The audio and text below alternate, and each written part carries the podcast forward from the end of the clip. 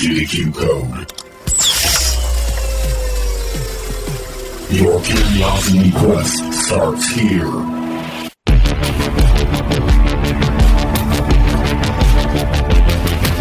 Welcome in, everybody, to the Q Code podcast. It's Danny, Travis, and Alan back from hiatus, but in quarantine.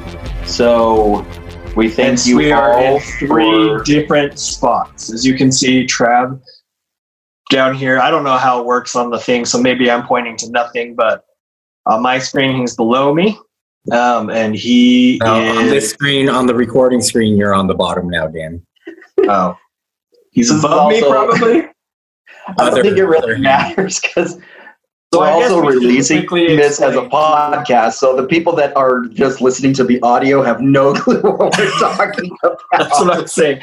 I think we should explain to the audio only that So yes, we are in quarantine. You can you can probably tell by the sound quality that it's not as crisp and awesome as it usually is. Uh, but that is because we are all three um, in the comfort of our own homes and uh, recording from there, so that we are doing our part not to spread the virus, but. Uh, but yeah, so we're we just felt like I know it's been a little bit. Um, a lot of stuff has happened uh, since we since Christmas, really, and uh, we had every intention of of continuing on. But one thing just happened after another, and then the world started to end, and we were like, "What do we do?" So So I think Um, what we realized in the end is that because we were not re- producing new podcast episodes, that's when the world went to hell. So so so It's on us to try get things produce. back on track by doing the Q code episodes again. we're going to produce more content. and hopefully that will scare the virus away. so, um, we just felt that we needed to at least take this opportunity um, just to get together. We're obviously in weird times right now. We thought that it would be good for us to chat about it. And for any of our listeners who wanted, or, you know, who haven't forgotten about us these past three months, uh, to listen and to hopefully i don't know it's not like we're the news it's not like you're going to be hearing anything different from us than you are on you know any news site on social media facebook tiktok whatever you follow. You're not going to be hearing anything new from us. It's just maybe you can listen to what we have to say and possibly relate because we're all in the same boat here. So I think we just wanted to get together, talk about it a little bit, uh, get our opinions out there, and then if you know, worst comes to worst, we just have an episode about the coronavirus years down the line that we can show to our or have our grandkids listen to. So Yeah, I think that was part of it. One, this was just uh, opportune moment is probably the wrong word to use here, um, but this was obviously we're in the thick of it biggest- now. like this is the biggest news that we've had as far as affecting our everyday lives probably ever in our lifetimes. Um, and on top of that so creating a podcast episode out of it but also as kind of a document or something that we could revisit in the future or anybody else who visits in the far future can be like oh yeah that's what was going on in the in the middle of this whole crisis or whatever. So Somebody's we gonna can either know like oh things turned out okay after this or we can realize that things are really good right now and we wish we could come back to this moment because there's like four of us left when we're rewatching this 10 years from now. Ironically three of us are sitting on this I have anything on my face right now, so I'm going to have to touch my face. And if I get coronavirus after that, we'll know. Yes. well that would well, you might not know your for two to 14 days. So I'll start the clock right now. but I could just imagine somebody like 50 or uh, let's say 150 years down the road just unearthing this audio of us talking about it and figuring out this is how it was in Davis County, Utah. Except for, I'm pretty sure, Alan, you're not in Davis County anymore, right? No, I'm in Draper right now. What county is Draper considered? I think Salt Lake, Salt Lake still. Lake County, right? And so, So okay, not quite, well then, not quite Utah County. I think you have to go around No. the mountain to get into Utah County, right? I don't I know. think you're right. Okay, so this might kind of give us a good segue into some of the stuff. Now, Danny has sent us some questions um, that we're going to just kind of discuss and just get our points of view on things. But uh, with some of the recent news that happened here, Salt Lake County is basically so the governor came out and the governor talked about, hey, let's all just keep doing what we're doing and not change a dang thing. Although I'm going to hold a press conference about it. And uh, remember how we talked about all staying indoors and staying six feet from each other and all that social distancing stuff? Well, now we're just going to make it official. like four weeks, four weeks into this thing, let's let's make it official. Um, Like, and so from- he did that, but go for it. From a parent standpoint, um, they were quick to move on the schools here in Utah. Like, as soon as they kind of noticed that a couple of other states were pulling children from schools so they couldn't congregate, Utah jumped right on that. And I was pretty proud that they moved so quickly and Yes, got that Thank done. you But for sending our children home. Yeah. But since then, I think one of the main Um, reasons Utah moved so quickly on some things like shutting down the schools and uh, being like coming out with the recommendation of at first it was no groups don't get in groups of gather in groups of more than 100 whatever but we were like i think one of the first states to do that was because of the whole like rudy gobert thing being on the utah jazz and that really i think expedited some of these decisions in utah yeah. Thanks, Rudy. and then donovan Rudy, you ruined sports for the rest of us. I mean, actually, it's way. probably a good thing that it happened the way that it did because everything kind of quickly shut down right after that.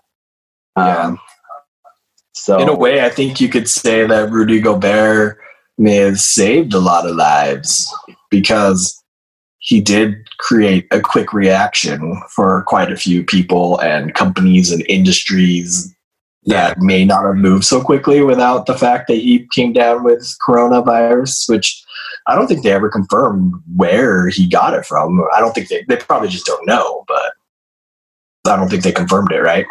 I don't, not that I know of. And it's kind of like you can't really. I mean, I know a lot of people have been like on social media blaming Rudy Gobert for the shutdown of all of these, or of the NBA especially, and ruining the season. Because he did that shut like, down press anyway. conference. He did that microphone thing where he like jokingly he was like, "I'm not worried about coronavirus," and then he tapped all the microphones. That's so Rudy. That was right before he got his, his diagnosis. Like it's just like a normal thing for Rudy to do. That He does such, that every a, press conference. but you can't really blame such a foreign you don't- thing to do. you don't know who got it first. You don't know, like Mitchell, I know was mad at Gobert for the first while, but that's unfair because who knows if Mitchell had it first and gave it to Gobert. Yeah, because nobody knows. Like I said, when you just talked about touching your face, it could manifest itself within two to 14 days, just depending on the person. So, yeah, he could have had it first and gave it to Gobert. So, but it was just Gobert that that showed signs of it first. So, Yeah. Well, and there were stories I think that came out as far as so. I mean, I guess we're jumping into the sports scene por- portion of this first, but there were stories that I think there's a player, uh, Christian Wood, is that his name? Uh, Wood um, on Detroit, who like the Who I- I don't know if he had it or something like that. So, I mean, if you really want to know, I guess check Detroit sports news and see if their player, one of their young up and comers, who I think really isn't that young, even though he's like new to the league, but he's like already pretty old for that standard. But yeah, I heard that he might have it, and then they're wondering if he gave it to Rudy because the Jazz played the Pistons not too long ago. Oh, okay. okay. I was like, how? These they hang out, but yeah. So I mean, So a and lot of really quick, things. before you go, Trav, just if especially if you're listening to the audio version, I think you can tell if you're listening to the uh, video or watching the video version of this. But um, I think Trav's connection is a little bit touchy today. So if you hear him on the audio cut out, compl- like in and out, that's why. It's Yeah. not your I think you're thinking that it's just me. Like you're doing the same thing, or unless it's just what I- I'm seeing on my side. I don't know. Have you seen me cut out at all, Al? Eh, not really. Maybe it's because I'm down in my basement. No, I'm sure that's why. Like I said, I'd be up, I'd be upstairs, but my kids, my kids, asleep. They're in bed, but they're not asleep yet. And before we press record, I could hear my son getting yelled at. So Uh, he, he needed to go to sleep. But Well, um, go ahead. so I was just going to say, so obviously a lot of things have changed, um, our way of life. Um, but uh, uh, with Alan being where he is, the so I guess the mayor of Salt Lake County um, decided to do a little bit more than what the governor um, of Utah wanted to do, and and they issued pretty much basically shutting down everything. Everybody stay in your homes unless you know it's an emergency. Um, but all non-essential businesses are shut down, um, and that's just kind of what they decided to do. Summit County, where Park City is, has already done that. Um, so it could just trickle, and maybe other counties decide to follow suit. But I mean, I'm I'm curious with you guys because the governor obviously has his idea. I mean, the fact that he hasn't shut everything down is really based on the fact that we shut everything down, then the economy kind of goes right. So, I mean, what are your guys' thoughts? Would you rather just kind of shut down completely except for non-essential businesses and uh, tough it out for a few weeks and just stay home or do you think that we're doing the right thing by by continuing uh, keeping things open just practicing our social distancing Well, for me, the answer to that all comes down to deaths. How many deaths do you want? Because um, this whole quarantine quarantine thing, it's eventually most. I think like a lot of most people are going to get this. That's just my opinion. It's going to just like most people will get it eventually. It's the quarantining is slowing down how many people get it at once, so that our healthcare system can can uh, treat them for it, you know. So we have enough ventilators to keep people alive. Um, Yeah, I mean, Or if we're not- to, everybody's going to get it all at once, and then that's where you get massive amounts of deaths, is because we don't have the equipment to keep people alive. We would have to do what Italy does, which is, is doing, which is triage people and say this person is better off. They have a chance of living. This person's pretty bad in pretty bad shape, so we're just going to have to let them die because we don't have the equipment to keep both of them alive. You know.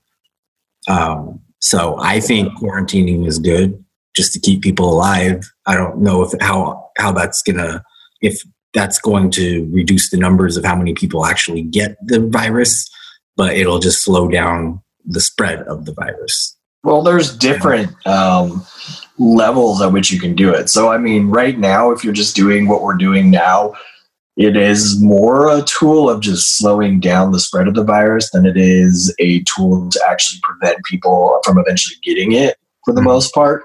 It is doing what you're talking about, Alan, which is flattening the curve. But in the end, like the only, I mean, you'd really have to go to drastic measures, kind of like what they've done in China and in South Korea, where they've literally locked down things and put it so you could not leave your house. And they would literally have people just going up and down, like dropping bags of food off at your doorstep so that you could eat because they don't want you leaving. So they were bringing supplies and stuff to everyone's house. And like, I think unless they've got to that point, then we're going to continue to get. I wish I would have gotten you an image of this, but there's some pretty cool images out there if you want to Google it or whatever. But it shows you like, okay, if you do nothing, here's like this the big spike that's going to happen. And if you do quarantining like we're doing, you're going to have like uh, like a more rounded, longer curve. And then if you take more drastic measures, that's when you get like really drastic change of the curve and, and the number of cases out there. But to your comment, Alan, I think it comes to the herd immunity thing where you have to get about 70% of the population that needs to contract the virus before you have what's called herd immunity, and basically is what will stop the virus from continuing to spread unless it mutates. Wait, how many percent of the population? 70% is typically what they say you need for Hey. herd immunity. So unless we get to that point, then it's either got to be 70% of the population gets it or it's got to be uh, they come up with the vaccine. Mm-hmm. And once they have a vaccine, and if it's effective, then it can have the sim- a similar effect. And so, I mean, when you do a vaccine for like chickenpox now, or um, well, I'm, I don't know if they still do smallpox vaccine, do they? But measles, mumps, those kind of things. I think they need to have about 95% of the population get the vaccine to prevent any sort of outbreak from gaining any traction.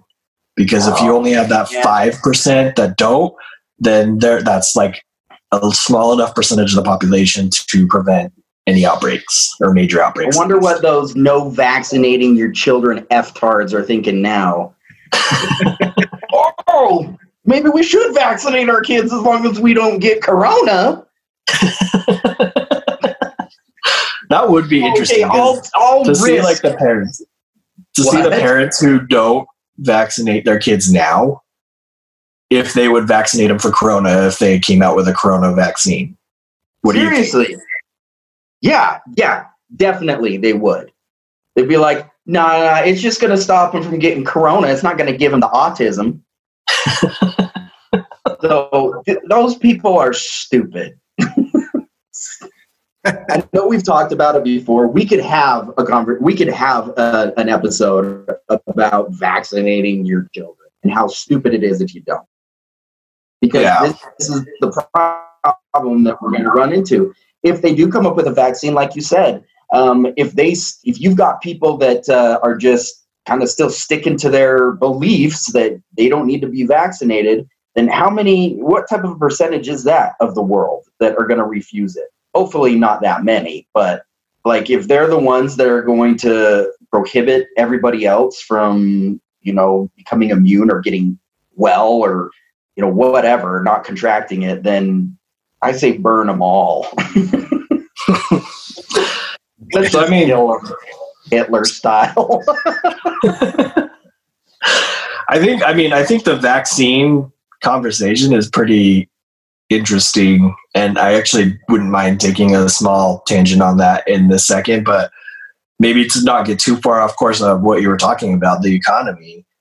I mean i think that's basically what it's coming down to with a bunch of these leaders is they're deciding between is the economy more important or is human lives more important in essence? And so i mean one of the questions that we kind of that i presented to you guys earlier and we can talk about now is what can you put a value on human life? And if so what how how would you do that? How would you go about deciding what would you do if you were the president of the united states or something like that? If you were in a power position how would you decide how much is human life worth versus how much the economy as a whole and everybody else's well-being and you know their ability to thrive worth?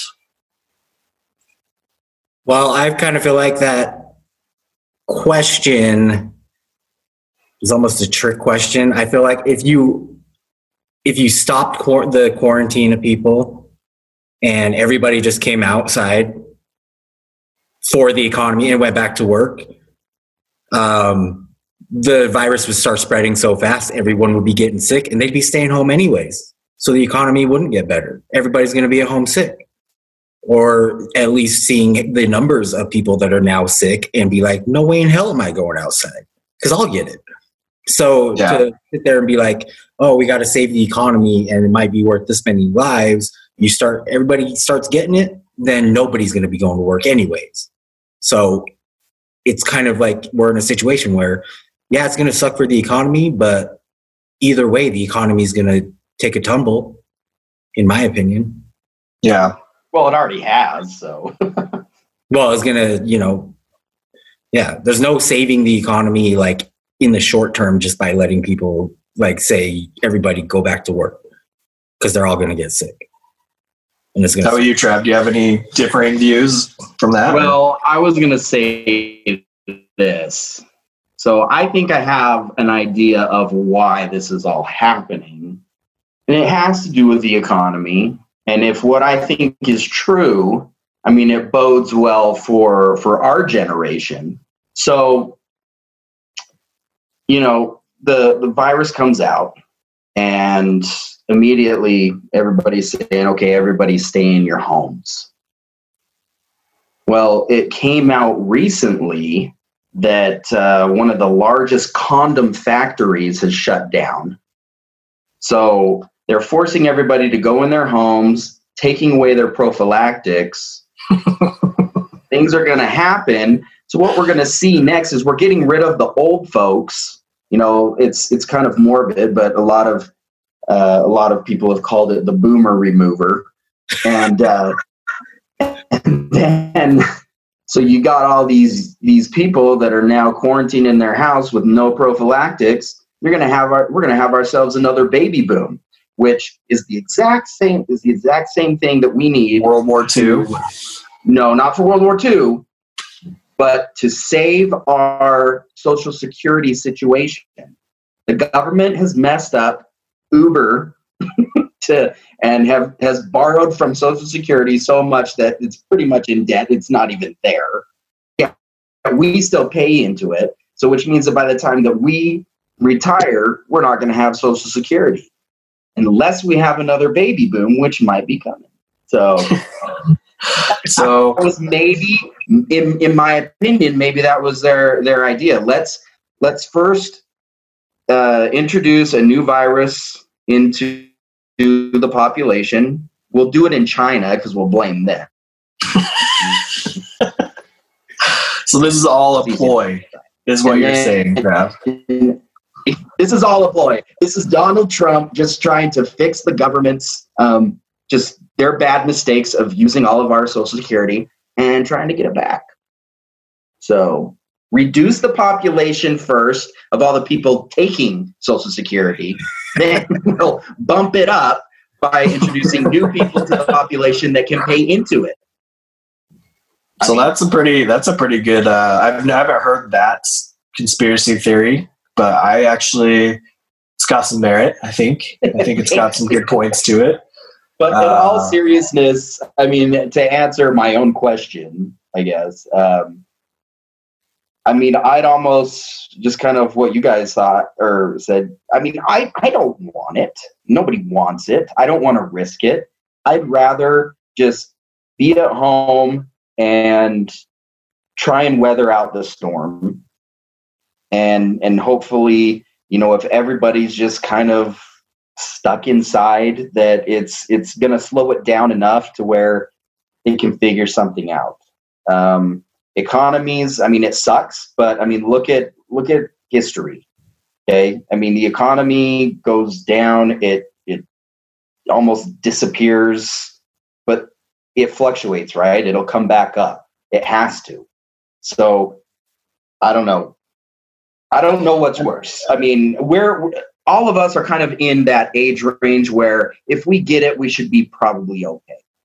But there's reports coming out more and more of younger people now. They're probably they've probably got respiratory issues um, or other types of illnesses. But I think there was a report today that I saw that some 25 year old girl here from Utah passed. She was the fourth death in Utah. Are we up to Yeah.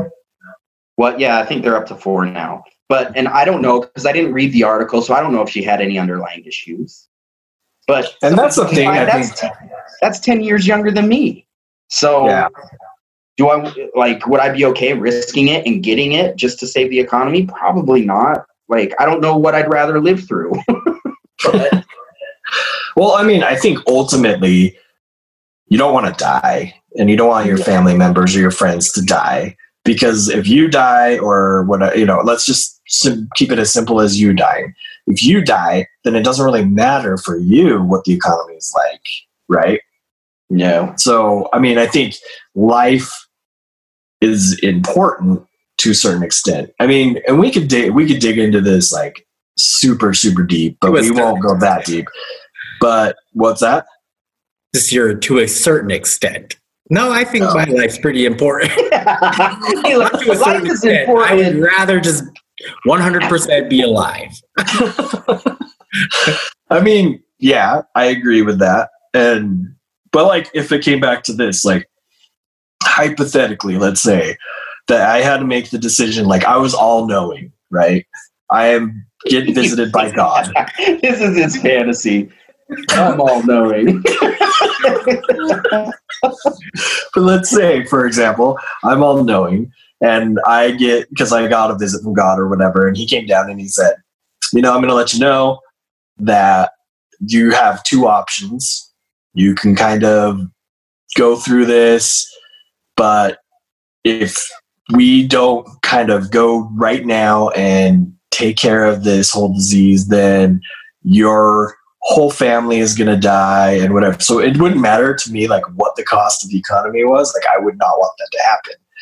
But if it was like, or option B, you get it and only you die, but it'll be in such a scenario that the rest of your family, like the economy will rebound within a year or two and then they'll be okay financially and all that. But if not, if you don't die, then they're going to be in desperate homeless ruin for the rest of the rest of their lives, you know.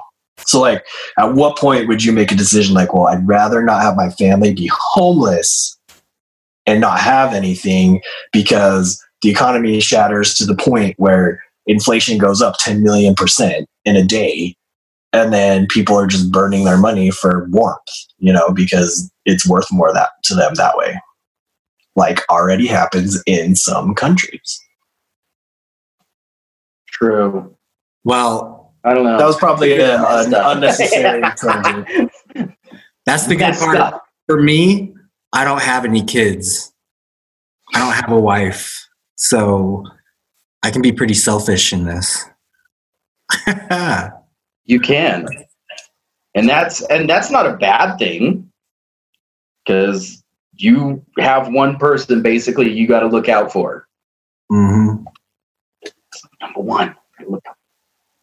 But feel free. I mean, Alan, you can look out for like your brother that's older than you by about four years if you want. Like you can worry about his life and his well being. Eh. But yeah, I mean, I think to wrap up the whole conversation, it, it's a very, very difficult decision that somebody in a power position, such as the governor of Utah or the president of the United States, whether, I mean, you agree with them from a political standpoint, but if you hone solely in on this whole decision that they would have to make in this crisis, in this situation, there is a weird balancing act, and it's not unprecedented to have people have to make choices between the value of human lives and the economy. It's actually something that happens like all the time in the background, but we don't know it. It's not like for up front. Like it's not like people are literally saying it's just like we know X amount of people are gonna die and because of that, but we can have this. And so in the end it's like they are putting a value to life. For example, like certain prescription drugs, right? Like they sell it for X amount of money and if someone can't afford it and they could die, but in a way they're putting a value to a life then, right? Oh yeah. Well, and at that point, it just becomes they. I mean, the prices get so astronomical because they know people will need it and they need to pay for it. So, yeah, they're. I mean, they're putting a price on a life. That's. I think it's pretty crummy Yeah. to, to do what they do, but people. I mean, that's your pharmaceutical companies for you. They're, they're going to do that. So hopefully, pharmaceutical companies, if they ever come up with a uh, with a vaccine for this crap, they're not like ten thousand dollars per. And if you got and they'd say it just like that. What's the cost? Ten thousand dollars per. per. By the What way, exactly constitutes a per? per shot per Yeah. immunization. per whatever it is. That's why I didn't finish the sentence because I don't know. Is it a pill? Is it going to be a shot? Is it going to be a liquid drink? Well, I think once I don't know what they're doing. Is it, is it a vapor? shot. Just rub it on my chest. I think once they make the vaccine, it's just gonna they're gonna just mix it in with the regular flu shot that you always get every year. I think. Well, that that is dependent on how the virus reacts. So basically, I mean, you have your flu right every single year. You guys, I mean, this is common knowledge, I'm sure, but my wife's a nurse, so she lets me know every year that yep, this year they decided on these four strands of the influenza, and that's the ones they're going to vaccinate against because those are the ones they're projecting to cause the most problems. But sometimes they're wrong and sometimes they're right. So some years, even if you get the flu vaccination, you're not going to be protected from whatever comes around because they guessed wrong. That's what happened this year. I guarantee it. Did you- messed you got up the on my concoction because I was sick from freaking the beginning of January to just recently. I got better just as coronavirus hit the U.S. and I was just grateful because I've been coughing for three months. I haven't had like respiratory issues. virus because you're out there coughing. that goes back to what Trav and I had this conversation earlier, but we're like, we're now afraid to cough in public because True, it is now you true. get looked at like Yeah. weird. And No, Trav, apparently post- he's allergic to the sun, is what he tells Yeah. me. And Well, so every time he I'm not steps outside, he like sneezes. I just sneeze every time I go outside and see it. It's like bright lights. I could be inside and see a bright light, and, and just it tickles my nose the right way that I just start sneezing. But you know, I, I I saw this post that said, and I think I told you this, Danny, when we were when we were having this conversation, but um, that said like I used to cough to cover up a fart, but now I fart to cover up a cough because last thing I want to do is get those dirty glares that are like, you coughed. It's like, yeah, but I don't have any respiratory issues and I don't have a fever. So I think I'm okay. Or, I mean, Alan, let's just be real. You smoke, you probably cough. So, you know, that happens. Uh, people like, I mean, I get, I get indigestion from spicy foods and cough because of it. Uh, allergies, I cough. Um, just basically about this time of year every year because something in the air makes me cough. You just get a frog in your throat. Yeah. You just cough. So, yeah. Sometimes I choke on my own spit. I don't know, but just happens, and I don't want to be exiled because I just had some type of little, you know. So I mean, the thing is, like, everybody coughs at some point from time to time. I mean, I'd be surprised. Like, I wonder how many times on average a day you either cough or sneeze, you know, and you just don't even realize it until you're like hyper focused on it, like in a situation such as now. But at the same time, I guess I could kind of see it. Like, if someone came to you and was like, look, there's like a 10% chance that anytime someone coughs on you, that's a death sentence, then I think you would be pretty concerned. It's like playing Russian roulette, but with coughs. I can see you. They, you know, they would definitely play that in Russia. Be Let's get ten people put in circle. One of us has COVID nineteen.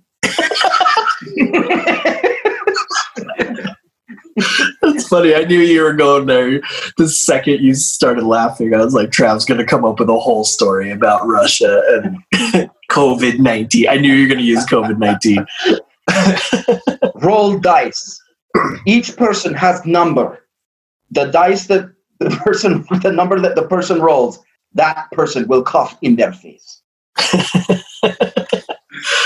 So, I mean, we can use this time because we're starting to talk about it anyway, but I wanted to kind of see if you guys have seen any other funny things because I think out of a moment of crisis, and I think Trav and I talked about this before too, but it seems like a lot of times people turn to comedy or humor to get themselves through the tough times, right? And so out of it, I think there's been a lot of creative uh, memes and jokes and things out there that are are trying to maybe present a light side to this whole thing because it is drastic and as scary as it can be. it almost like helps you cope with it a little bit better, in my opinion. And so, like Trav said, you heard that joke, which I thought was pretty funny when, about the covering your fart with your or your cough with your fart instead of your fart with your cough. Wait, yeah, that's right. So, but I mean, like for example, I saw a meme that I thought was pretty funny, and it was like, um, because again, probably most of the country is going through this. Probably most of the world is going through this. We're definitely going through this in Utah.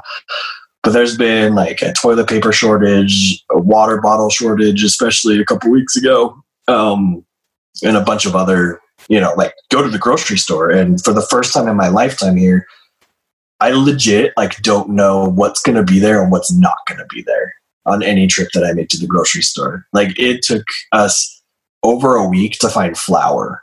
And that was we just got lucky that my mom went to a store that happened to have flour and like got it for us when she saw it, you know. So, but I saw this meme and it was basically a picture of the beer section in the grocery store and in the middle of like all these cases of beer was like a package of toilet paper and then the meme all it said was a decision was made here like said, you go to the store, you have enough money to buy either a 12 pack of toilet paper or a 12 pack of beer. What do you do? What do you do? but i just thought it was it was pretty fun. Like it was pretty funny because I, I, and then ironically, I actually saw the exact same thing when I went to the store like a week ago. I saw toilet paper sitting in the beer section, but I don't know if somebody was just setting it up. Maybe they were making their own meme. But I was like, oh my gosh, that reminds me of that meme. okay. Uh, So I don't know. I don't know how true this is, but I did hear from somebody that the toilet paper thing was more of a Western United States thing and not an Eastern United States thing. That Do they not use toilet paper in the Eastern United people States? didn't go nuts and buy it. and in Eastern United States, they don't give a damn. They're savages. They'll just wipe with anything. Yeah, well, I told you like when I uh, I lived in New Jersey and we ran out of toilet paper, and uh, well, it's because we were effing poor, and uh, like Is that we when, uh, between You wore diapers. Is that when you wore diapers? I didn't wear diapers. I didn't wear diapers. I No, remember a no, different I story did than not. That is a total lie, and we're not going to get into that crap right now. but no, I did not. Um, but yes, it's around the same time um, that whatever story you're thinking about happened. Um, and but just we we had an allotment of money that we got paid like every two weeks. I mean, just like the paycheck, but it was not a lot. So Mean, going and buying toilet paper when you're like, I could buy food or I could buy toilet paper. It was a very difficult decision. So we we knew can't talk right now. We usually just waited until the very end, till the absolute moment that we needed toilet paper. And it just happened in this instance that we didn't we must have uh, timed it wrong because uh, I was in there and my let's just say roommate uh, took the last right before I went in, and uh, so I was like, "Well, what am I going to do now? Like, I have nothing." And uh, so I just took the the the roll off and then like ripped the roll and tried to like roll it out. so it was it was more of like a, a flat piece of paper instead or a flat piece of cardboard instead of a roll and that's what I used. It was not comfortable. It was horrible, and I guess if I have to go back there, then I will. But that's just the type of thing that I'm just like, hmm, if you have to do that in the East Coast, they don't care. Surprisingly, whatever. surprisingly, those roles, luckily, they do kind of come apart like a Pillsbury Doughboy package. Yes, yes, that's like- what I had to do. Yeah. Un- unravel it. Lucky you. Yeah. But that But, reminds me of a story, a side tangent of Alan might remember this as a kid, but when I was a young lad, a Boy Scout, we went on a scout summer trip and I had a buddy of mine that was like a year older than me. Uh, we used to hang out all the time and I always thought he was like super cool. Doug. And so I just remember he like comes out of the porta potty one day and he is like noticeably irritated. And I'm like, what's wrong? Like, what's going on? He's like, it cost me 25 bucks to go to the bathroom. I'm like, what? they charge you to go to the bathroom? He's like, no, they were out of toilet paper. And I had to, all I had in my wallet was a 20 and a five. Those were my smallest bills. And I had to use them. So it cost him 25 bucks to go to the I'm bathroom. sorry. I would use my underwear, throw it in there, and go commando. It's cheaper to go buy new underwear than to just use twenty five dollars of cash. Uh, But that's I'm- I'm ever assuming since then. I always try Person to- wasn't much of a thinker. was he? Was he I always try to carry ones with me everywhere I go, so it doesn't cost so much. Or when you go to the strip clubs with your wife and watch ESPN. Yeah. A, a word to the wise for all you gentlemen out there: if you go to the strip club with your wife, watch the girls. They'll get mad if you watch on sports. ESPN. But That's So, not a. That's not an issue. were right there's now. a couple of it's not an issue right now. You cannot go to strip clubs. I wonder what those ladies are doing right now. Well, I was going to also um, say there's just no sports. So There is no sports. Sorry, I'm a little bit more concerned about the strippers. Uh, uh, um, so a couple of things that I've seen that just made me laugh. I mean, the cool thing is, is that we are in a day and age where we do have, um, you know, so much information at our fingertips, and you know, we have videos, memes posted everywhere. TikTok is is this new like massive platform that everybody can use um, to just and, and they're getting creative there because people are locked away in their rooms or in their homes and there's there's nothing to do but just sit there and think okay what can i do to make fun of coronavirus? And uh, but uh, so i've seen a couple of things like where this one kid pulled up and i don't know if this is true or not but he was making fun of vladimir putin because he was saying that there's this article that came up and showed a lion and that said like he just released like 200 lions out in Russia to keep people from walking outside because you could at any moment come face to face with a lion. So might as well just stay indoors. He's like, Putin ain't messing around, man. and uh, then there was another thing, a video. I saw this uh, in India of uh, now India is like one of the most populated places you know, Yeah. on earth. well, they had a And, lockdown uh, of like 1.3 billion people or whatever they have there. Yeah. So you still have people out there, but all of their law enforcement are around these big old bow, bow staffs. And when they stop people and they just smack them, that's cutting out big time. Can you? Yeah. Like they make I think he said that the guys in India are So- carrying around bow staffs, and when they see people outside, they smack them. Yes, they smack them and then they make them do calisthenics. So For real. they'll like they'll make them do push-ups or they make them pose in weird ways and they just humiliate them in public so that maybe they don't come out again. Like, no way, man. If I go outside, I'm gonna beat with a stick and they're gonna make fun of me. well, isn't that like Krampus? We've already talked about that. Yeah, well, that's one He way. beat you with a With birch a stick. and then drags you to hell. But Yeah. uh, Do they have birch sticks in India? I don't know. I'm not familiar with the uh, foliage and the. Uh, in- well, have you guys seen anything else funny? Or?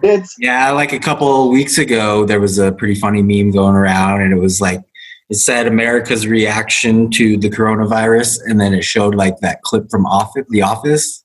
oh, yeah. This will work if you guys can see it. Yeah, that was a good one. Yeah, that's No, that's not- not going to work. You should have shared it on the screen itself, Al. Well, I don't have it on. my- Uh, But yeah, Yeah, that was a funny one. I I've seen that. I did see so um and this kind of sums up probably like our generation, the the Gen Zers or whatever that's that's after us. But uh it's a picture of this grandpa talking to his grandson. And uh and it's the conversation goes like um the grandpa's like, you know, back in my when I was younger, we had a we had a pandemic, an outbreak of a virus that killed thousands of people, and we were all quarantined. And the kid goes, "Grandpa, what did you during the quarantine? What did you do during the quarantine?" And he just says, "Mostly sent memes to my friends." so that's like that's the, type of world that we live in right now. That's basically like what can what else can you do? You can sit there and be depressed about it, or we can make light of it until it's not light anymore. Yeah. No, I mean, I think right now we live in a time, obviously, that's different than any time in the past. Um, in the fact that if we do have to basically be home and quarantine for the most part, we have so many more things. The fact that we can even be having this conversation right now and be talking to each other and seeing each other is very different than it would have been before. But we have, you know, streaming services like Netflix and all these different things that have like unlimited amount of entertainment. We have books that are we can have. I mean, they had books before, but we can have them digitally too now if we want. So I mean, there's just like a lot of different things that you can entertain yourself with for quite a while before. I mean, everyone's still going to feel pent up. Every, I feel like I want to get outside a lot. And it's hard not to just be like, hey, I want to go to the park. I want to go do this or whatever and just be able to do it. It's definitely different. You can but- still you can still go walk outside your house and like you can still walk down the sidewalk just as long as you're not like in a giant group doing it. for Yeah. now. Well, so Not like that kind of brings us that brings us to uh, one of your other questions: is what have what have you guys been doing to pass the time? You know, um, is this is this something that is driving you crazy, or or is it come come easy? So I actually have been going on like hikes up up in the mountain, up in the mountains on trails and stuff because that are just like right around here within walking distance. Because yeah, every once in a while I have to get out of the house or else I'll go down. So one See, like and I last last week I went on a hike and I got two miles up and then it started pouring rain. And so the whole two miles down, I just got soaked. should have checked the weather. I didn't. It said I had four hours till it was going to rain. Well, you, you give yourself that small of a window. You're trusting had to get meteorologists about when it's going to rain. Are you kidding me? Usually, the best time to go would be when they say it's going to be raining, and then it'll be nothing but sunshine and rainbows. That's true. No, you know all they're doing, Alan, is just looking out the window and going, I see clouds about four hours away. Probably going to rain in four hours. yeah, I don't. I mean, obviously, like doing what you can. I think one, it's difficult enough to keep yourself entertained, but when you add the element of small children, I've realized now that that's even more difficult to keep them entertained because, especially this new generation of kids, they need to be constantly stimulated and have something to do or to focus on, or else they go crazy. They get quote unquote super bored all the time. So, trying to figure out stuff for them. So, I mean, I've had to get creative even just this weekend, trying to keep them occupied. And so, we'll go on daily drives, is what we call them. So, we'll just like get in the car and we'll just drive around. And like yesterday, we parked in a parking lot and then we blasted the music and we called it an in car club. And so we had a dance club in the parking lot of the car, of the grocery store, and we're just like "Oons, oons, oons, oons, oons," and just dancing around. So that was cool. But the kids liked it. yeah, uh, well, I- I've been Exactly thinking. like with the with the techno music. You're obsessed with What? techno music. Well, you love techno. I did introduce them to Promises by Skrillex today, and they thought it was bad A. So another hour and a half long song? No, it's only like five minutes, but it's like Promises. When we were teenagers, Danny, we were teenagers, we were on a drive in his like Jeep at the time or something like that. and he turns on this techno song. Okay, you have to guess how long this song is. So I'm like, he wouldn't be saying that unless it's a pretty long song. So I'm going to say maybe six minutes. six minutes go by. He's like, would you like to revise your guess? I'm like, 10 minutes. And then they kept doing it. He just kept doing that. I'm like, 20 minutes, a half hour, 45 minutes. And we get up to an hour and a half and it's still going. Finally ends. I'm like, what the hell was that song? He makes an hour and a half techno song, and I just had to listen to it all. See, The thing- I have my the thing that's funny about that is that he couldn't hour and a just- half. He couldn't just answer like you couldn't just guess and have an answer. Like he had to make you listen to the whole song. Yeah. Like even if you would have been like uh an hour and a half, he would have been like, "Well, let's listen to see if you're right." Oh, well, there's nothing that will stick in your head quite like actually experiencing it. See, Alan Danny has the loves to make you guess day. stuff. Like, I mean, I, he would just like I don't. I, this isn't like an actual experience. Is- Nothing's coming to my head at the moment. But I know you made me guess things all the time. Like, what's in my hand? What's in my pocket? It's, it's what. It's just he gets this thrill about Like- just making you guess. Because he, it's like, yeah, he loves to be able to control someone. He's like, yes, they're under my control. They, they have to guess what I say. They have no clue. Only I know the answer to the question. Well, Only I know the path to the treasure. I'm just saying it pays off, and you guys get some good memories out of it. So you're welcome. So, do you guys know? Yeah, and I'm sure that that, that's exactly why you did it. I was just saying, I'm sure that's exactly why he did it too, because he's like, you know what? I know we're going to sit in this car for an hour and a half, but this will be a good memory one day. Yeah, it will be, and it was for Alan. He will always cherish that memory and be able to tell that story for years to come. falls under bad memory in my mind. But yeah, I mean, I think we're probably doing a lot of the things that most people are doing. Um, I haven't really gotten into any binges on Netflix. I know a lot of people are doing that, uh, but I've Heard a been lot of reading people a are lot. Some tiger. Yeah, Yeah, it's the I have Tiger not watched that King. Have you watched that, Trav? Well, I wouldn't have expected. Like, I'm amazed that you haven't. Like, I mean, I know you're still going to work. You and I, like, like I mean, I'm going every other day, um, but you're pretty much still going every day, right, yeah, yeah, Danny? yeah. So- Still going every day. Pretty essential. Yeah, I guess a bank is pretty essential. But the thing is, though, like a lot of banks, they've just shut down. Um, I mean, I know you're not a teller. Like you, you've got other things that you're you're worrying about. But I mean, no other banks have just basically shut down a majority of their operations. You can only go um, through drive-throughs and stuff like that. But uh, but anyway, um, I'm just surprised that with the extra time that you're spending at home, not having to go out and do anything else, that you just barely watched The Quiet Place. See, I'm making my way through. I'm like three years behind on my movies, but maybe, and see know, the cool thing. like- I know this is kind of a weird thing, but this is kind of like an OCD thing, right?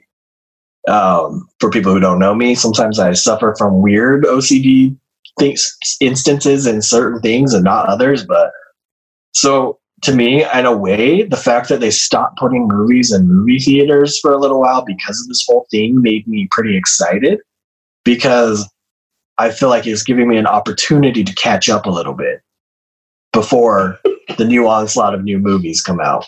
And so I'm like, oh man. it'll matter. You just won't go see those, and then you'll be behind again. so unless you So maybe choose- maybe use your time I feel wisely. like I'm caught up. Yeah. yeah. I think you're going to have a long ways to catch up because, like we've talked about in various episodes, you still pretty much only reference Independence Day. So you've got a long way to catch up. Yeah. What? How ironic is it that Independence Day is a movie about the potential end of the world, and here we are at the potential end of the world. So, coincidence? I think not. Pretty And sure besides- this is the potential end of the world, though. The government, right? What? Do you think they spend twenty thousand dollars on a hammer, thirty thousand dollars on a toilet seat? No, they put two trillion dollars in a stimulus package. What? the hell are you talking about? Is that a is that an Independence Day reference? Yeah, because he's like, you don't think they've spent twenty thousand dollars on a hammer, thirty thousand dollars on a toilet seat, do you? When they're like, where did all this money for this base come from? When they go down underground and see like where they're hiding all the alien tech. oh come on! It's a very famous movie, you guys. I remember a lot of the like that was my favorite movie. I don't remember that part, but That's the one line that you want to quote. Stimulus package. Wait, what'd you say, Trev? You cut out. So that's the one line you want to quote is about a stimulus package. Well, they didn't say the stimulus package part. I put that in. Uh, he changed the oh, okay. he started how they See, you add it, and then you can't even tell that it's not going along with the sa- with the with the actual line. Because they say the part about the hammer and the toilet seat. I added the part about the stimulus package. Good ad lib. All right, let's move on from this. you guys do you guys know the latest numbers So I was what no, I I don't actually. on actually. coronavirus should we uh go Yeah, I think we should uh, bring this up. So, on a little bit more serious note, Alan's going to bring up some of the latest numbers. Um, and for those of you who are watching this on YouTube, thank you. And if you're still with us, thank you very much. Um, we'll answer the question. Alan's name is really not Tracy Ellis. Um, it's Alan. So, just in case you're curious. oh yeah that's, i'm just using my Alan's sister's- name is not Tracy. It's Alan. yeah we're using my sister's uh, zoom account to record this So, yeah, so the uh, for anyone who doesn't use it, this is the site that I have found to be the most up to date typically when it comes to numbers of cases. Uh, it's the John Hopkins University, but I'm sure I mean pretty much everyone I know at this point has kind of used this website at this point. But as of a couple hours ago, when I pulled these screenshots, we had 720,017 uh, confirmed cases, 33,925 deaths in 177 countries slash regions. Um, I did a quick, this is this is as this is sunday november 29th in the united in yeah, except for it's not November, it's March. not november march march So it's March Yeah, 29, 2020. Alan has missed a lot of time. He's just like November 29th. Um, but if you take it, I mean, obviously, like all I did was just take the number of deaths divided by the total number of confirmed cases. And right now we have, if you use that formula, it's a 4.7% death rate, which is, to put that in context, the typical flu, the influenza, has a 0.1% death rate. So we're looking at like 47 times more deadly um, than the regular flu is. So wait the flu is what 0.1% Okay. death rate. So meaning like one out of a thousand people will die from the flu. mm-hmm. But right now we're looking at like 47 out of a thousand people die from COVID 19 or coronavirus. it, the numbers are kind of skewed partially because we haven't done enough testing yet. So there's probably a lot of people that are like just not getting tested who Probably never well. realize they have it. So it's probably a lower rate more than likely, but it's still projected to be, uh, you know, at least in the one to two percent range, um, which is still twenty times more deadly than the regular flu is. Uh, then, so yeah. Um, if you look at the next slide, so people who are uh, listening to this audio, it's not as exciting for you. If you watch it on YouTube, you can see the actual graphic images, but basically it's just showing the growth rate of those infected in the world, and you can see that we are still moving up exponentially. Um, so we're getting more and more cases. We're not in the clear here yet. So the interesting thing is going to be to look back on this several years from now and be like, okay, I remember at that point we were still climbing and we were at 700 and something thousand cases, and now we're. It would be interesting to see where we quote unquote peak um, in the future, and then knowing that information in the future will be interesting. And then we were talking about um, vaccines, Trav. Mm-hmm. So have you heard anything on vaccines? Like I know they've had news out there, like they're in early clinical trials on some of them.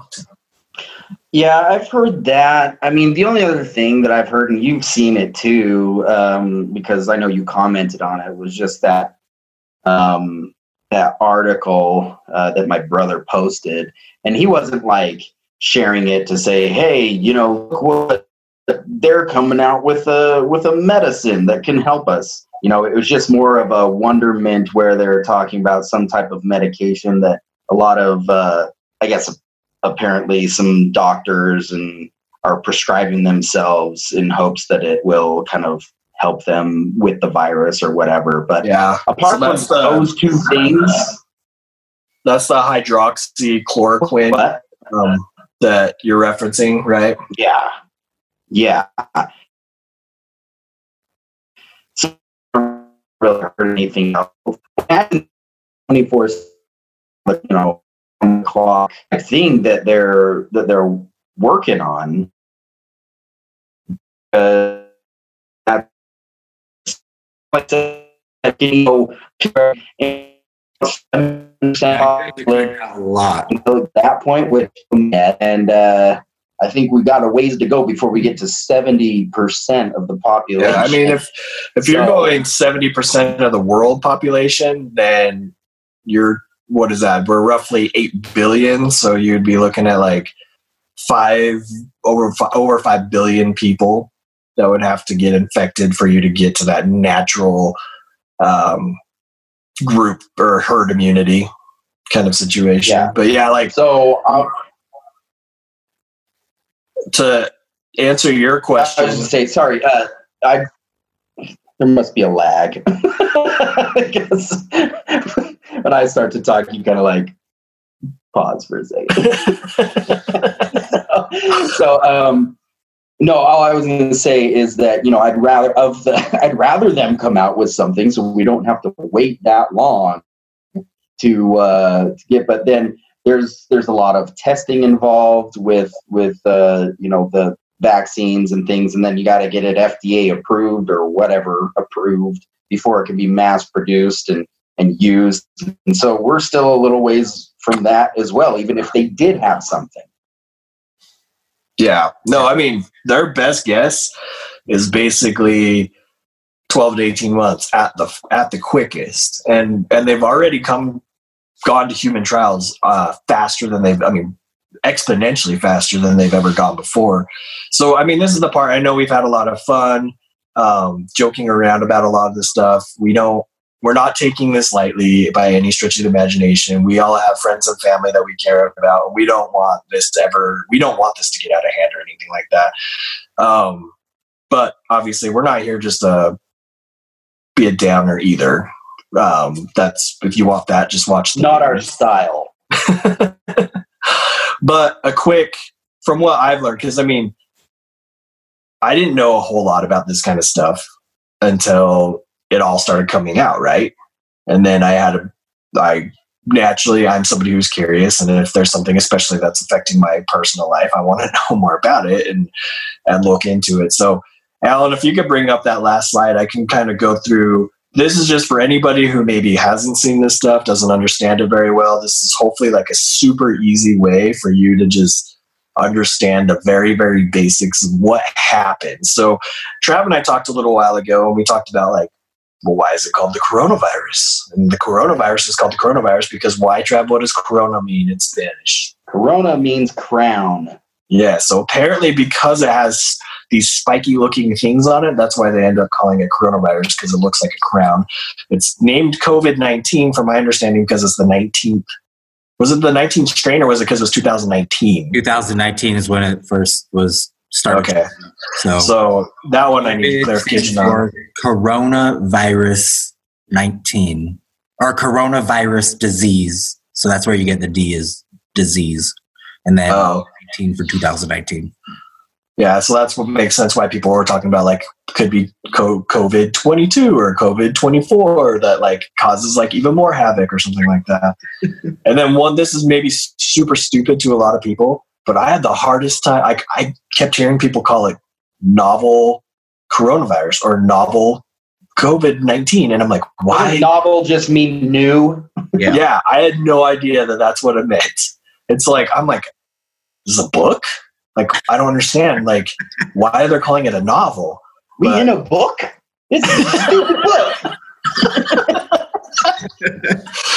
so yeah like but finally uh, like i did hear something that's like novel means new and it's just like a new strain of co- coronavirus so it's a type of virus that's new and, Oh, well, because there have been other coronaviruses. In fact, if you look on like your Lysol or your disinfectant wipes or whatever, it says that it does protect against coronavirus.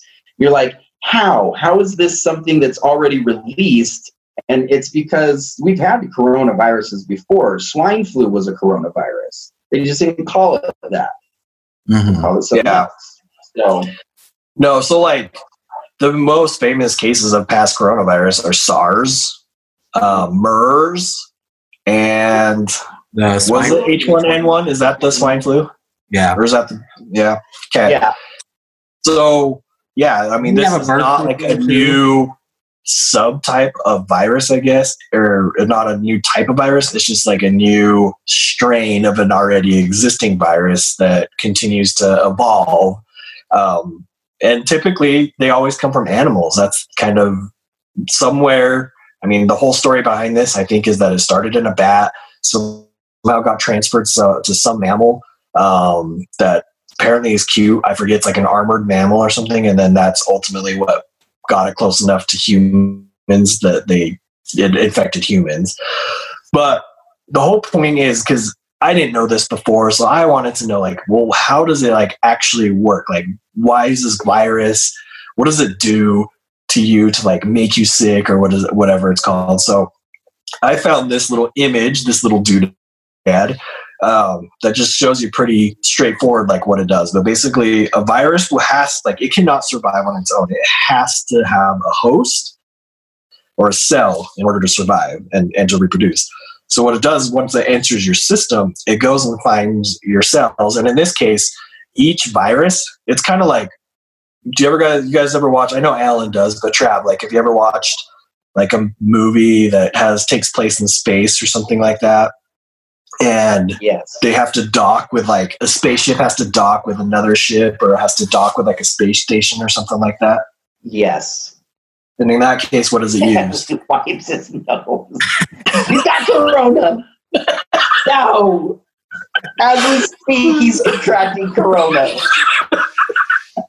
well, I don't want to make you guys sick through these digital channels, you know. But yeah, like it has like a docking thing, right? They always have like that, that thing where it's like that pressurized. I don't know what you call it, but it connects somehow. Do you know what I'm saying? Yes, we know. We understand. So the ship There docks, needs to be- that sound. That's what corona is. so there needs to be some kind of uh, connector that the virus between the virus and the cell. And in this case, it ha- happens to be what's called the ACE2 receptor. I don't know why I put it in quotes, but it's the ACE2 receptor, which happens to be primarily in your lungs, which is why it's a respiratory disease. But it also, the second most uh, prevalent place that in the body that ACE2 receptors are is in your intestines. So there's actually people who are getting diarrhea as a side effect, or not a side effect, but as a um, what is it called when you have a symptom? Yeah, symptom of coronavirus. On a side note, I also learned that loss of taste and loss of smell um, happens in some people that are have constricted, constricted, constrict. What is it? Contracted. Contracted. Contracted coronavirus. Um, but yeah, Rudy anyway, so Gobert Asta- lost his smell. what? Rudy Gobert said he lost his sense of smell. Yeah. And so he was one of them that that happened to. But basically, once the coronavirus finds the ACE2 receptor on cells, so typically in the lungs, that's where it makes its connection. You can see that in number one if you're watching it on, on YouTube. The coronavirus then enters the cell, as you can see in number two, uh, picture number two. And then once it's inside the cell, it takes over the cell and then starts using the cell to start reproducing and creating other versions and copies of it. And then those versions then move remove or remove from the cell and they go start doing that to other cells in the body. And so ultimately that's how it just kind of explodes in in someone's body. And then if your body's immune system can't handle it and produce antibodies fast enough that's when you get extremely sick and potentially die. And so that's the your body's response system to to try and stop the coronavirus. So bringing up the whole story, and you can get rid of that if you want, Al, but um, bringing up the whole story about the whole vaccine is that there is one vaccine that they've already gotten to trials, but this is an RNA based vaccine, which means that it's basically a programmed vaccine that they can inject your body with RNA, which is similar to DNA, and it can go in and it's a set of instructions that it'll go penetrate some cells and it'll tell them to create COVID 19 lookalike uh, viruses. And so when it does that, your body will learn how to uh, defend itself against that type of virus, even though that particular virus is like a non lethal. It's not like an actual, it's just like a replica, like a dormant, like dummy version of the virus. So in hopes that if you actually contract the actual coronavirus, then you will, or your body will already know how to stop it. Yeah. So, So- basically, you're saying the vaccine is not necessarily a. It doesn't fight the actual virus. More or less, it teaches your body how to. Correct. Yeah. So like a normal vaccine is them putting usually like dead versions of a virus into your body. So you you're injected with like actual virus and then your body learns, oh, this is like an intruder, so they learn how to attack it and kill it. So when you actually do, if you ever actually are exposed to the real virus that's alive, your body will know how to fight it already. So, but this one's a little different in the fact that it's it's literally like more like instructions that tell your body to create dummy viruses that aren't really harmful to you, but they just look like the actual virus, and so your body learns how to kill it. And then once you get like yeah, once you're exposed to actual virus, your body should already know how to kill that virus and then take care of it before it spreads too far. Mm. So it's just kind of it's it's complicated and interesting and fascinating, but it's stuff that I never took the time to really learn or dig into personally because I just didn't really think twice about it. I just was like, hmm, yeah, I go get my shot once a year for flu. And that's all I do. Never works. I always get the flu. So every single year, they must be doing the wrong thing.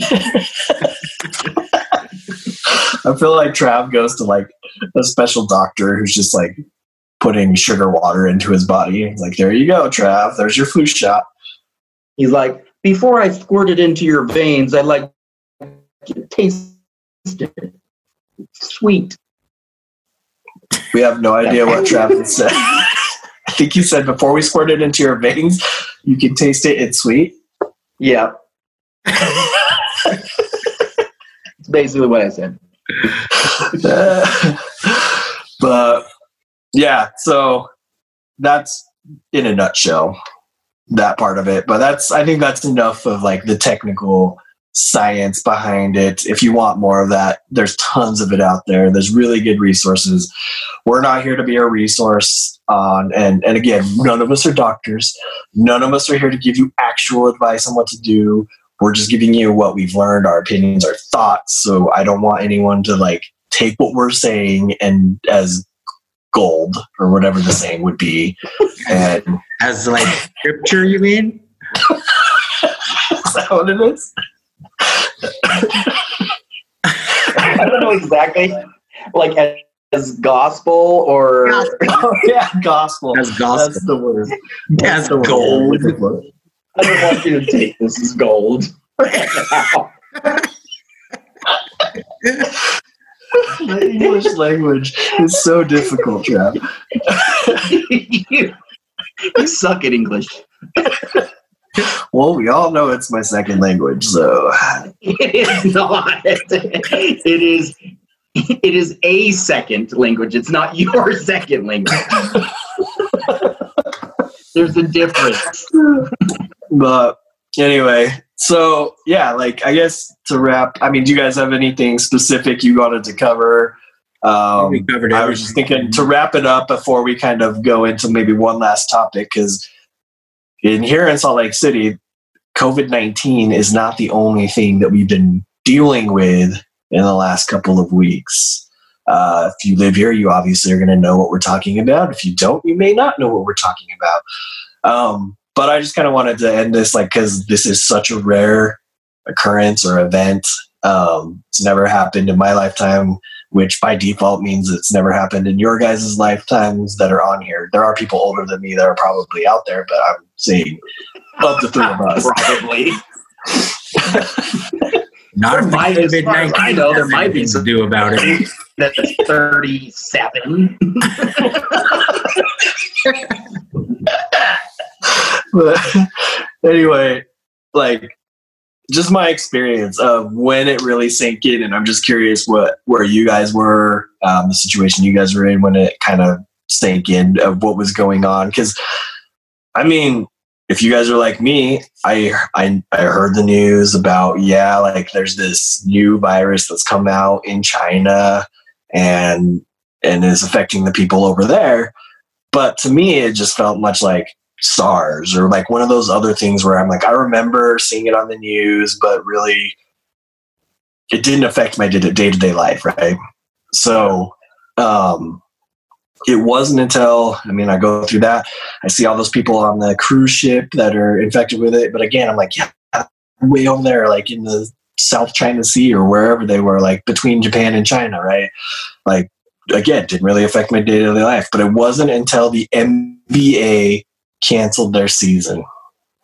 That was the moment that it really sunk in for me. That I'm like, shit's hit the fan. That was the same exact moment for me. So Um, as soon as the NBA canceled their season, and then the next day it was like MLB is canceling, MLS is canceling, um, NFL might not have to draft or whatever it was. That's when I it it sunk in for me. Is I was like, oh, this is a big deal. Yeah. Because Um, ultimately, like, if these huge multi billion dollar organizations are willing to forego money, um, like the NCAA, they're not even going to come back and do March Madness. They're just canceling March Madness altogether, which is going to cost billions of dollars, people billions of dollars in the end. Um, they've never, since 1939, is when they started the men's NCAA tournament, and they have never missed a year. This will be the first year since then that there's going to be no champion. yeah. And so I think that I know for a lot of people, sports maybe aren't that big of a deal, but for me, it's a big deal. And that's why probably it was such a wake up call. It took them taking away one of my primary sources of entertainment to sink in that, like, this is serious. And then Yeah. that's when the store started getting run on and everything. So I mean, when because the obviously the NCAA tournament was affected and they made decisions before like the NBA and everything. So I'm not. I, I didn't understand the the gravity of the situation, but it was one of the first things that obviously I noticed that it's now a, a state side, you know, a, a problem instead of just something that we're hearing about in China or or various other countries. You know, um, that uh, you know they they first said, okay, you know, we're still going to have the tournament, but we're just not going to let anybody in. You know, it's just going to be televised, and then of course all these funny things came out of them playing in the tournament, but all you, it's super quiet, and all you just hear is like. just The sneakers. Just of their shoes just squeak ground. And uh, but then they just came out and was like you know what? F it. Like it's no we're not even gonna guys be that close to each other. Um, and uh, then I think at that point is kind of where I was like oh crap. Yeah. Like this is a lot bigger than what I'd thought. Um, it's uh, it's tough just because you know still even now like in utah we're fairly i mean in comparison to like the east coast west coast we're kind of sandwiched um, on the on the west side but we're we haven't been affected as much as some of those other places. And so it's still kind of surreal. Like we're we're going through and it's almost like we're preparing for the inevitable. And uh and so it just kind of gives you a weird feeling um, that's all right. So we're doing everything we can to to make sure that we don't get it, but and hopefully, um, just you know, with kind of the way that we're we're reacting to it, we're really more preparing instead of reacting. I think, unfortunately, for some of those other states, they were just in a reactionary phase. Like it already happened, so now we have to do something about it. Whereas we're we're kind of more like um you know it's we've seen that it's in other places so let's do what we can to maybe slow the flow if if we can say it that way. So i don't know. Yeah. it's weird. It's a weird feeling. I don't like it. I want things to go back to normal. In fact i did it was funny because uh i was watching a movie earlier today um with uh my with my wife and, and daughter and uh there was a scene where they were eating at a restaurant. And i i leaned over to my daughter and i said a long time ago people used to get together in establishments like that and they would eat together in close proximity.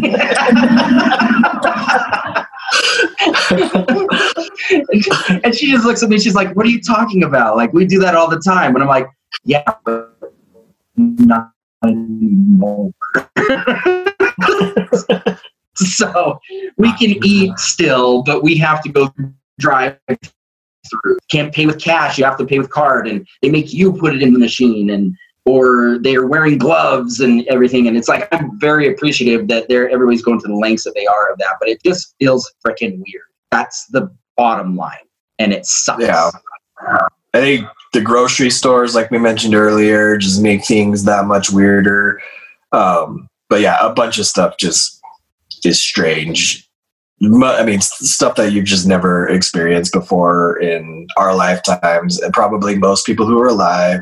Every, I mean, the one pandemic that you can go back to, the the last one that seems like it affected the whole world like this was Spanish flu. 1918, the Spanish flu and just thinking like i mean when you learn about stuff like that in history to a certain extent you're just like yeah man i mean yeah that, that can't happen now like yeah that happened back in the day or like when you learn about the black plague or something you're like yeah well they just didn't understand like medicine or viruses or anything like that to the extent that we do now um, but this just goes to show you that we're still susceptible and we obviously weren't prepared uh, to deal with it in, in the way that maybe we would have hoped that we were.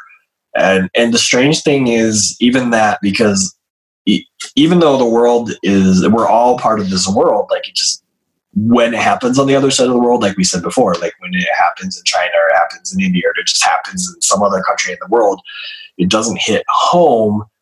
Um, like obviously it does when it's your country that's affected. And surprisingly, I don't know if any of you guys would have thought even two weeks ago, maybe even a week ago, that the United States would be the epicenter by now. Like at this point, we're the epicenter of the disease. You know, like we have more cases by far than any other country in the world. And we're still trending up really, really fast. So, I mean, it's going to get worse. You know, China's already basically gotten control of this. And we're, we have way more cases than they do at this point, and we are nowhere close to getting in control of it. So the So total cases in the United States right now, as of today, were 137,047, and total deaths were 2,400 in the United States. Yeah. But China, I think, has like 82,000 cases. They had a higher death rate um, at this point, but yeah, we have way more cases than they have. now I just I have one quick question for you with that. Do you think that one of the reasons why we have sorry, my internet just said I my connection was unstable. Can you hear me? It's Yeah, a little choppy, but we can kind of hear you. Okay. So, do you think that one of the reasons why we have such higher numbers than some of the other countries is because we have been testing more? Because I imagine that there's more people out there that, that could have had it in China, in Italy, wherever, um, and that just didn't get tested. Um, but we're as soon as like one per like oh let's stick that stick down our noses and let's check it out Does Yeah. that make sense Um, to answer your question, Italy struggled much like we did here early on, and they don't have quite the system. I mean, of all the countries in the world, the U.S. is was and is the most prepared for this type of thing, other than the fact that we hadn't gone through like SARS and some of those other things. So there were there are some things that those countries, such as China, and I know I keep using China as the example, but um, they're they've shown a good example. Um, but a lot of those countries over there, they've dealt with things like this before. So they built protocols and put things into place. They knew how to take fairly quick action, like to what extreme they needed to take action to start mitigating uh, the virus. I mean, literally, the problem that we have here in the U.S. is actually like if if you're hearing that testing, we have more testing here. Actually, that's like totally the opposite of what happened. Like we were totally not prepared for testing. We were way behind on testing, and that's one of the reasons that we've had such a big problem. Because if you can test and trace, is what they call it, then that's when you can start really curbing things because you're testing, testing, testing, testing. You're finding every all the cases. You're isolating and quarantining the people who are testing positive. It- like in China, they're going out, and as soon as they find this person's been tested positive, they're in quarantine. Then they go out and they're like, "Hey, who? Every you got to name every single person that you've been in contact with over the last few days." They tell them they go find those people, put them in quarantine. They literally are turning all their hotels into quarantine units. And they're just putting each person one off into each hotel room. And then, then literally they're just stuck in that hotel room for 14 days. But they went to that extreme to do to be able to curb and slow down the virus to the point where like they're getting very very close to getting it under control. But that doesn't mean that it can't happen again there especially if someone from an outside the country comes in and re like starts a whole new epidemic but for now they've basically got it under control but the U.S. we were so slow at we didn't have the tests. They put out a first batch of tests that were uh, that didn't work. They Yeah, were like the first million were faulty. yeah, like they didn't come back with conclusive results, and that doesn't help you with anything. So finally, now the U.S. has come to a point where they're starting to get the testing ramped up to a point where they can start to actually be somewhat effective with it. But that has literally been within like the last three or four days. Um, to put the numbers into perspective, South Korea was testing 15 to 20,000 people a day for their population size. That's what they had to do in order to successfully test and trace and quarantine people and curb the entire epidemic. Whereas in the United States, by our population numbers, we need to be testing about 130,000 people a day. And we just hit that number, like I said, about three days ago. We've been hitting about 130,000 tests a day. And we need to be able to do that for like two or three weeks to really like start getting effective at testing and tracing. And then Mhm. we can start to curb it. So that's why I say at this point, we're going to see much, much bigger numbers, um, in my opinion, before it the curve the curve hopefully starts declining instead of increasing like it is. Mhm. Got But it. that's the fear of like overrunning our hospitals, you know, and not having enough ventilators or equipment or whatever to to help people live. Um, and from a personal note, my wife's a nurse and she works in the ICU of a hospital, and I worry about her in the respect that if you're exposed to the virus repeatedly over and over, you get a bigger dose of the virus, which obviously like makes logical sense. And in that way, it spreads in your body faster and more effectively and more violently. And so that's where I think some of these younger people, like you've heard a lot of like doctors and and medical staff are dying from the virus is because they're exposed to it in over and over again in big doses. And so even though they're young and healthy, their body succumbs to the virus eventually because they got too much of it. Which another thing I didn't know before all this. I thought like Mm. once you have a cold, you have a cold. Like you don't get more of a cold, right? Cold. Yeah. but More cold. yeah. So So uh, should we jump over to uh what's what else has been happening? Yeah, I mean, let's just briefly touch on. There's not a lot that we can talk about. It just sucks. It's just an added thing um, that we have to deal with here in in this state. Um, but uh, but yeah. Uh, so won't you go ahead and explain to the people if they don't already know what we've had to deal with? so yeah so obviously this whole scare happens um i think it was the 11th of march if i remember right that is when the nba like rudy gobert donovan mitchell tested positive the nba shuts down their season and that's when that whole thing started to snowball that's when we all said that we realized that this was going to be serious and start to affect our personal lives and then it was the following Tuesday, so six days later. So it was the seventeenth, I think, was it on uh, St. Patrick's Day? It was on a Or Wednesday, what? Oh yeah, wasn't it? it was a Wednesday. Was it so the day after the St. Patrick's Day? So maybe it was the eighteenth. Yeah. Then.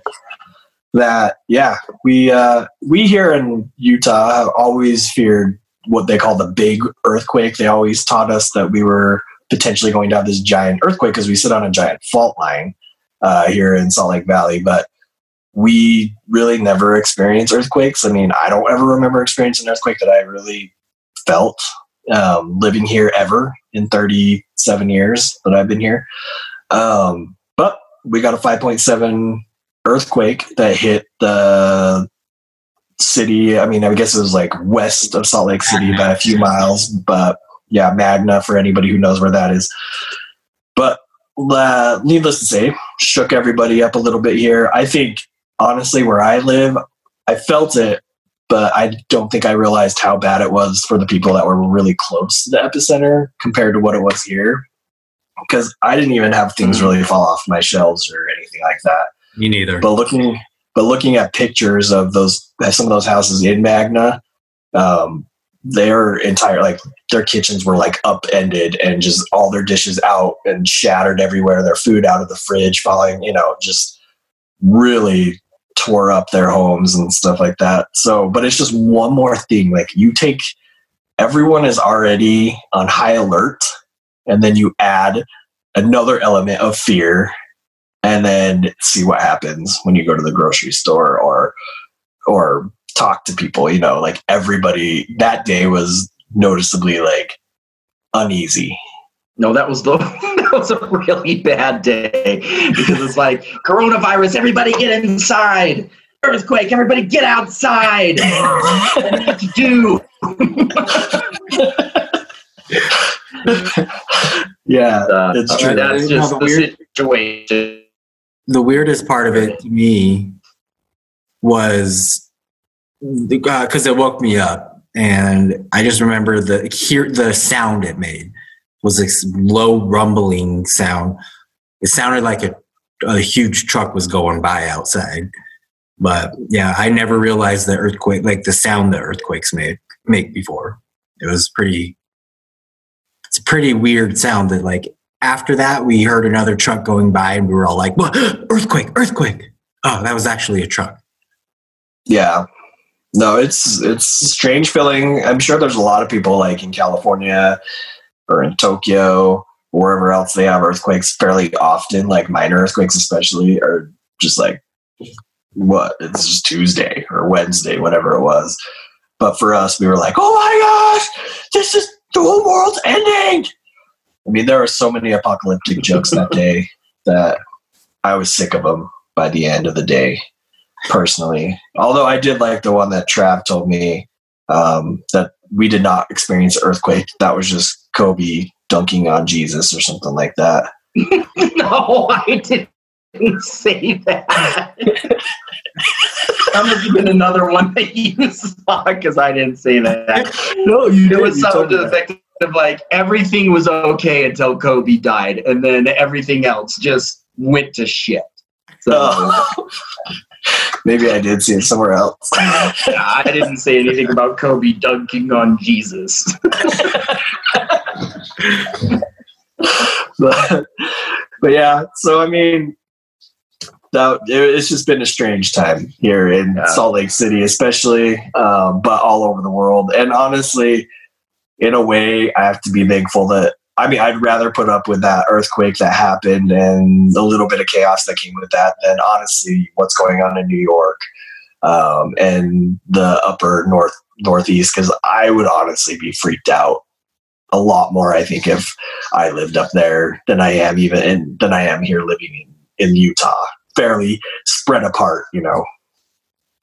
Yeah, yeah. no, and that was the other thing I was gonna say. Just here in Utah, I mean, we luckily, uh, I mean, we're getting more and more people into the state just because we're one of those states that is we've got a, a I don't know a lower cost of living, um, but all these other companies are starting to move in, and and uh, it's just really kind of one of those places that are is being coveted right now, but we're still in comparison like we don't have that that many people uh, it's a larger state so we're more spread out i mean most of our state is there's there's hardly anybody in it between st george which is the majority of the state is uh, almost nothing so Yeah. um, we're I mean, the vast majority of the population is all right here in the Salt Lake Valley, in essence. Like, yeah so we're we're pretty lucky and uh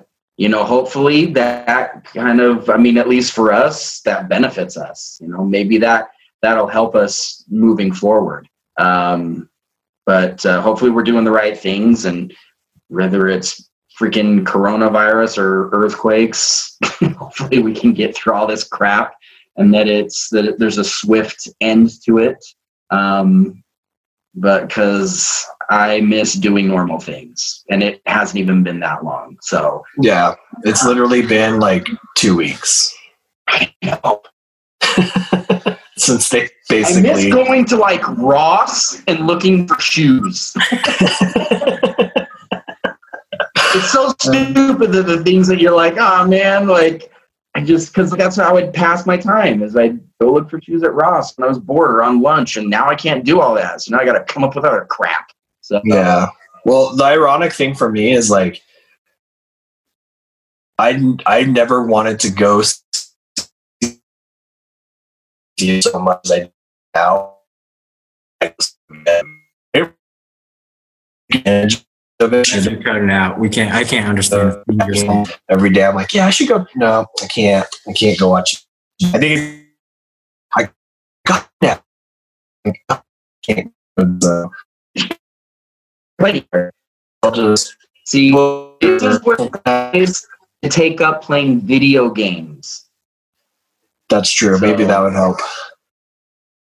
I mean, I'm just saying, I can I can keep myself busy doing that for a long time. So, but anyway, is there anything else you guys want to cover today? Or I mean, we've been talking for quite a while, so probably. Yeah, I think-. I think we covered a good chunk. There's always going to be more stuff that we can cover with this kind of a topic. But again, we're not here to like tell you the news or regurgitate what's going on that you could just see on CNN or whatever news station you watch. Um, we're more, I think, ultimately, like we said in the beginning, as a joke, but it was kind of like, well, once Q code stopped, that's when the whole world uh, went to crap. But I think, honestly, for me, some like this last hour and a half or whatever it's been has just been helpful as far as even though we've been talking about it, it's been keeping my mind off things. Um, hopefully, if you are somebody who likes to listen to this, like you'll enjoy it. And I think the plan moving forward is to try and start putting out content here and there a little bit more. Um, often resume the dream episodes, maybe even bring in Trav Mydell if you guys remember him from some of the past episodes. Um, but hopefully we can help be a distraction uh, during this time and and forward even after all this is over and hopefully it's not like a huge we lose like a giant portion of the population it's just it was a crappy couple months and then we can move back to life as normal but you guys have anything to add to that Nope. no. Okay, all right so but since Trav's got the like, uh, like we said, what? what's that what were you gonna say? I was just gonna say, since Trav's got like the uh, rough connection, we might have to work on that connection uh, moving forward. Definitely I'll do. I'll do his job uh, today, as far as he would usually close us out. Um, but and I don't even remember if I can remember this, but I know we got Facebook at Q Code Podcast. Um, we got Instagram at Q Code Podcast. I'm pretty sure we have Twitter, although we don't really use it that much. But you can visit our website at qcodepodcast.com. You can listen to us on any of your podcast players. And now, maybe here's like a little bit of thing. My mom always said, I always tell people this, that the definition of crisis in Japanese is opportunity. And maybe out of this crisis, we found an opportunity to put something on YouTube and video that we've been promising for a long time and never did. So Oh, hopefully you guys Even enjoy if it. it's choppy as fun. Yeah. Let us know how smooth Alan and I were and how choppy Trav was, or if it was all of us that were choppy. I don't know. But we'll, we'll get that fixed. But until, yeah, until next time, this is Danny, Travis, and Alan, and the Q Code Podcast. Peace out.